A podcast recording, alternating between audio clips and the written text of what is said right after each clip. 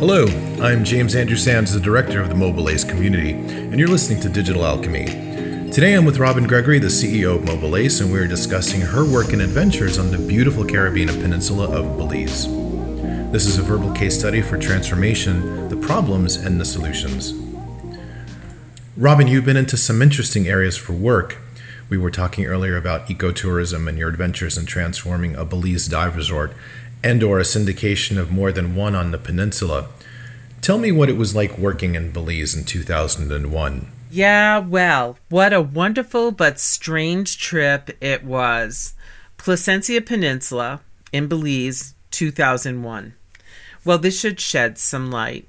It had just become a driving destination. While the owner and I flew in by jet to Miami and then took a six seat Cessna type plane to the peninsula, you could finally travel by car from Belmopan, the capital, to the resort in three hours, and from Belize International Airport in about three and a half hours. But that was only to the paved cutoff of Hummingbird Highway, which ended at the peninsula's entry. And that was only in 2001. Before that, it was mud roads for 60 miles that were often impassable due to weather. American Airlines had started providing a direct connection to Belize, so there were no more overnights from Europe anymore in Miami, which was a big tourism draw, and now Europeans also were coming to work there. US Air was already direct from Charlotte and expanding their city's non-stop flight schedules to Belize. And locally, Mayan Air, which was owned by Belizeans, the Banana Empire family, had just upgraded all their planes and the small landing strips so that the Cessna flights were safer. And Tropic Air came on the scene, which was American owned, so you could finally have a choice to take that smaller trip into the center of Belize as well.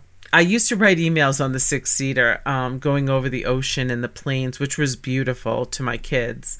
And I would open with this line Right now, mommy is being Ellen Wildner when she was landing in Cartagena in Romancing the Stone. Um, we all watched that movie together, and it was true. Uh, Belize was a third world country in 2001. They had just privatized to a Mexican telephone company to switch from analog to digital. So they graduated to the seven digit system that year.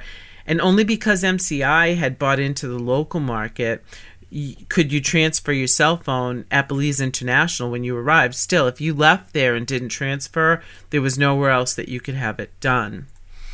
And satellite internet was not yet legal in Belize in May of 2001. So working in Belize was different than any other place I had worked before. What was daily life like for the people who lived on the peninsula? Water was one cent per gallon. So rainwater was collected and desalination processes were normal, a normal part of life for homes and restaurants, and of course, all the resorts.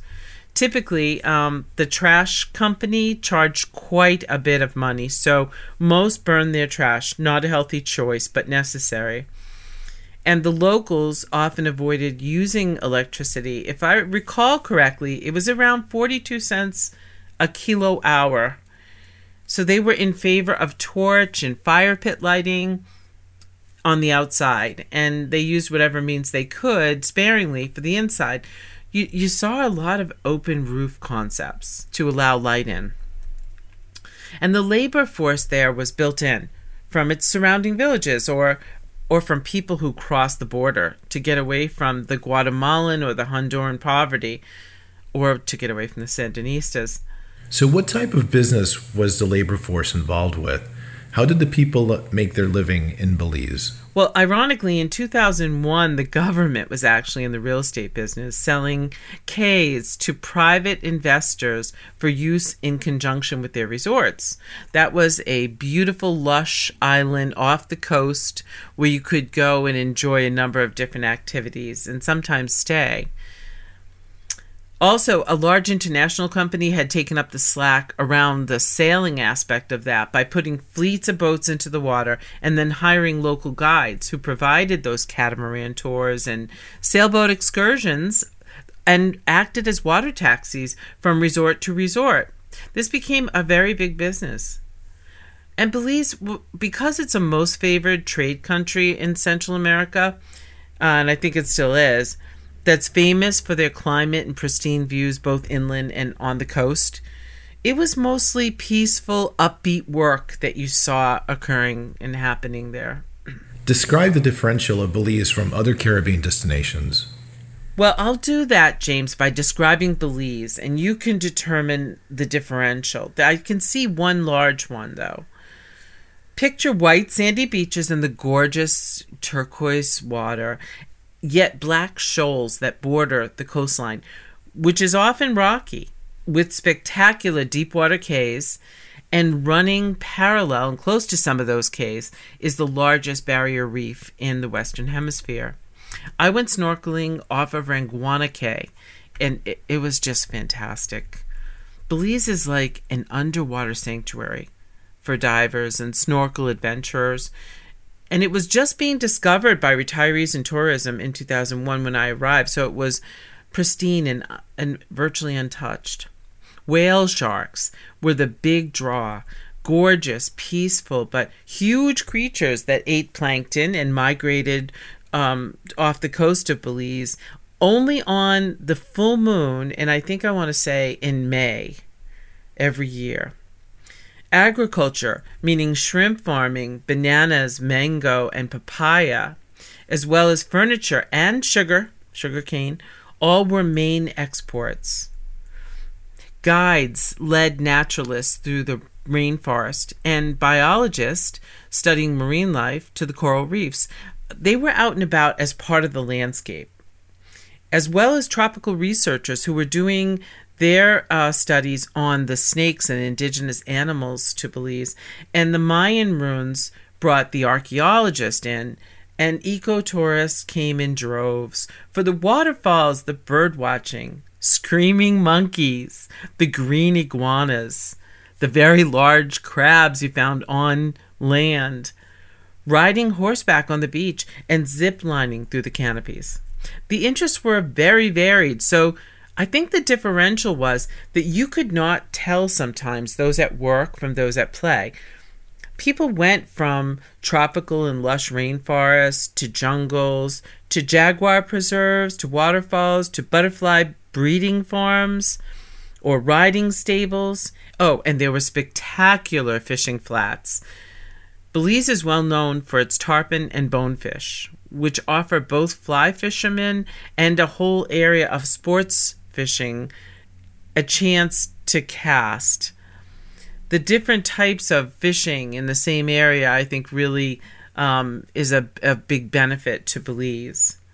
Also, the waterways, the inner and the outer lagoons. Some of them were man made, but most of them natural. And they led to estate size homes or a palapa would just come out of nowhere that was a bar that would be near a resort or be close to a boat dock. These waterways, too, were lined with what we called mangrove trees. And when you took in the view by boat or by seaplane, you actually could watch the playground and home of the manatees with tropical birds flying above them, all different colors, and other wildlife indigenous to the area coming out of the lush greenery. It was, it was just a beautiful sight. What about wellness? Isn't Belize visited for the practices that exist there that promote wellness? Ah, yes, James, thank you. An entirely different approach to Central America, but a very popular one, was going there to relax and remove stress from your mind and your body to increase your health and well being, as you mentioned. Visiting one of the many spas and massage resorts, and with the yoga retreats popping up in the area right about then, more and more and more, this was very popular. And you asked me about work, and I should have addressed government because Belize has a very young, or had, when I was there, it's 20 years now, uh, a very young practicing parliamentary democracy in place. And that's because it was formerly the British Honduras, which I think is why English is still the primary language of the country with Spanish as the secondary language and many indigenous Belizean languages and dialects following. And this made communication easier, even while transportation and infrastructure were really challenging. So, what did the customer demographic look like for your case study and the country? Well, because Belize is approximately two hours by air from LA, and then less time from Houston, and then New Orleans less time, and Miami is so close, it was very diverse from the United States perspective.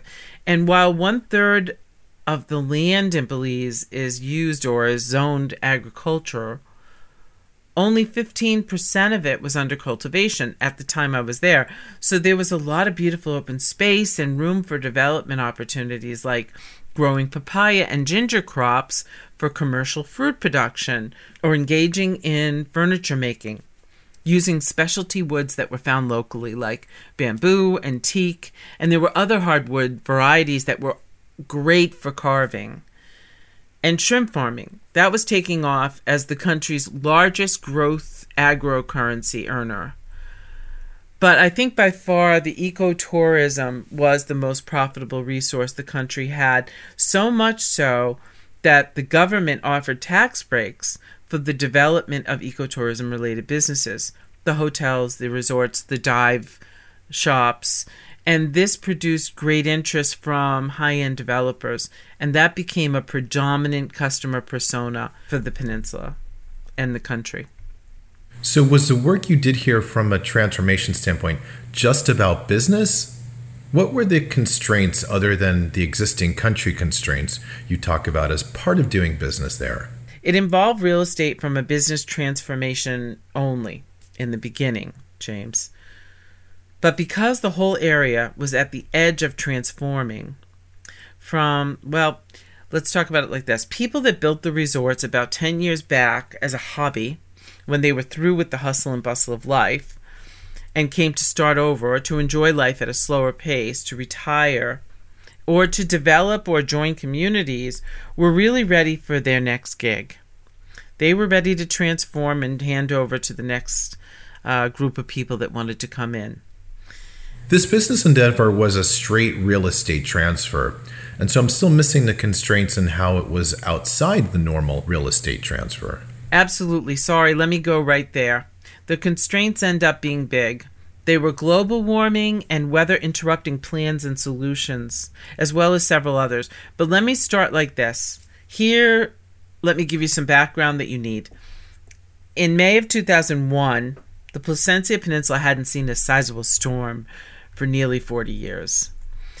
And then in three consecutive months, my client had major business interruption that was from personal change due to business partnership, negative market impact from international terrorism, and then the global warming disruption of the first storm in over 40 years.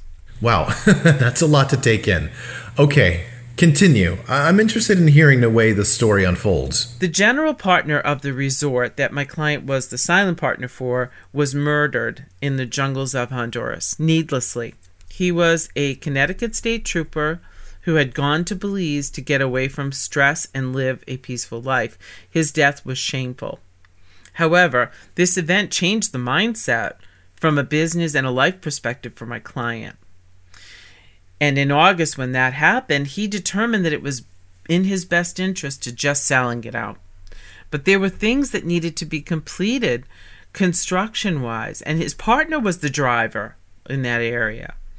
So, after some interviewing, which I did initially when I got there, I made the determination that a large part of the area was really ready to shift or move out. So, I recommended a solution of a syndication for local resorts, all different types, bundled and presented to developers interested in creating a retirement community. Oh, that sounds perfect. But where did Belize rank as a place to retire? Well, back then, the Belize dollar pegged two to one to the American dollar. I think it still does. And the proximity to US and Europe and English being the first language, and for the most part, the beautiful weather, made it very appealing. The biggest drawback was healthcare, and that is big, and a bit of peaceful robbery along the waterfront. But now it's ranked high. It's one of the best places to retire. And the QRP, which is called the Qualified Retiree Program, it exempts taxes on all income from sources outside of Belize, whether it's income that's earned or passive. And this is huge for retired folks. So it was up and coming. Originally, I marketed to investors and developers in the Wall Street Journal and the New York Times real estate section over the summer and set up, you know, on site views. And between uh, then and the end of August and early September, we had already had three on site views and had two more that were final. And then out of nowhere, 9 11 happened. Dead silence for international deals and travel for a while. And unfortunately, all of my clients were in New York in the finance business. We'll leave those details out because some of those are just tragic. Wow, timing is everything, isn't it, Robin? Yes, James, and this timing couldn't have been worse.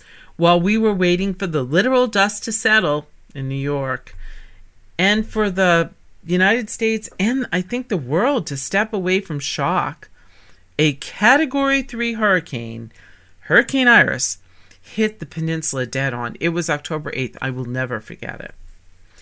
The initial business transformation was now at square one, requiring asset rehabilitation and community infrastructure restoration as a priority one and a total Gen 2 strategy.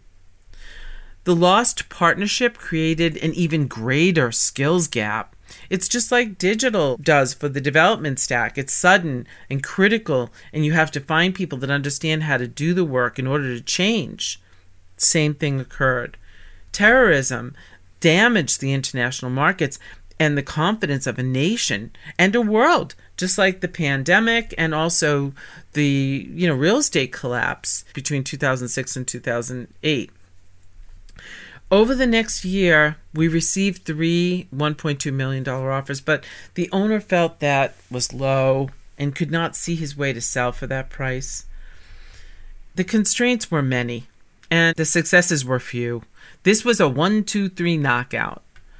I had spent a great deal of time helping to put this deal together and to solidify some transformation pieces to help it move forward for the future. But it took such a big turn that I began studying for my Series 7 to enter into the Connecticut investment market as a financial advisor or a financial planner. What I learned from this case study and apply now in every software venture to this day is how having multiple options and models for the execution of your solution is imperative to success some success anyway, because, you know, three of the four resorts actually sold, just not the one for my original client. Which one sold and why didn't the fourth resort sell for your client? The Nautical Inn sold first, 2002. It was a fishing excursion experience, and it had a return list of guests that were worth the money that someone paid. And then Franco and Mariacha their place sold, which was the Luba Hati. Oh, gorgeous design, my favorite place, the best food. But that was 2006 when probably the dust had really settled right before the demise in the global real estate and epidemic. And Kitty's Place, which was a Belizean owned resort that was very low key and homey and a true experience of the culture and the best location, right on Rum Point with the best cay, it sold last. And in 2018, Serenity either sold or a deal was made with a New York development firm to build a casino and marina with the Hobbs Brew Pub, a craft beer brewery that expanded to that side of the peninsula as well. Only it's 20 years later. The number of disruptions and the inability to shift mindset was just too much for one owner resort. That was a lot to take in. You can see the Serenity Beach Resort Rum Point Casino and Marina under construction in a YouTube video that was taken on October 2019. My biggest concern is that the bad timing continues, as there are no later versions of the development or the offering since the pandemic that began six months after that video. You know, transformation is just difficult. It really is, and involves so many moving parts. This one was about resilience and mindset change during multiple major disruptions, some of them very personal to the individual. It's a lot for anyone to handle. When you're looking at solutions for varied yet optimal results and delivering creative Gen 2 solutions for infrastructure or even construction in this case, with using old legacy utilities and foundational aspects that aren't equipped to handle 21st century market demands that you need to use to succeed, this requires an entire team of people that can create an alignment of multiple purpose that synchronously come together. From the perspective of multiple individuals, you will be able to mind the gaps that you might miss as just one. This wasn't available for my client in 2003 when I moved out of the contract. Those circumstances really do sound familiar. Transformation does have some very similar capabilities, even when they are very different types of companies and circumstances. Well, Robin, this is another interesting adventure. Um, thank you so much for joining us today, but we are out of time. I am James Andrew Sands, and you've been listening to Digital Alchemy with Robin Gregory, the CEO of mobileLACE today. It was about her work in the beautiful peninsula of Belize.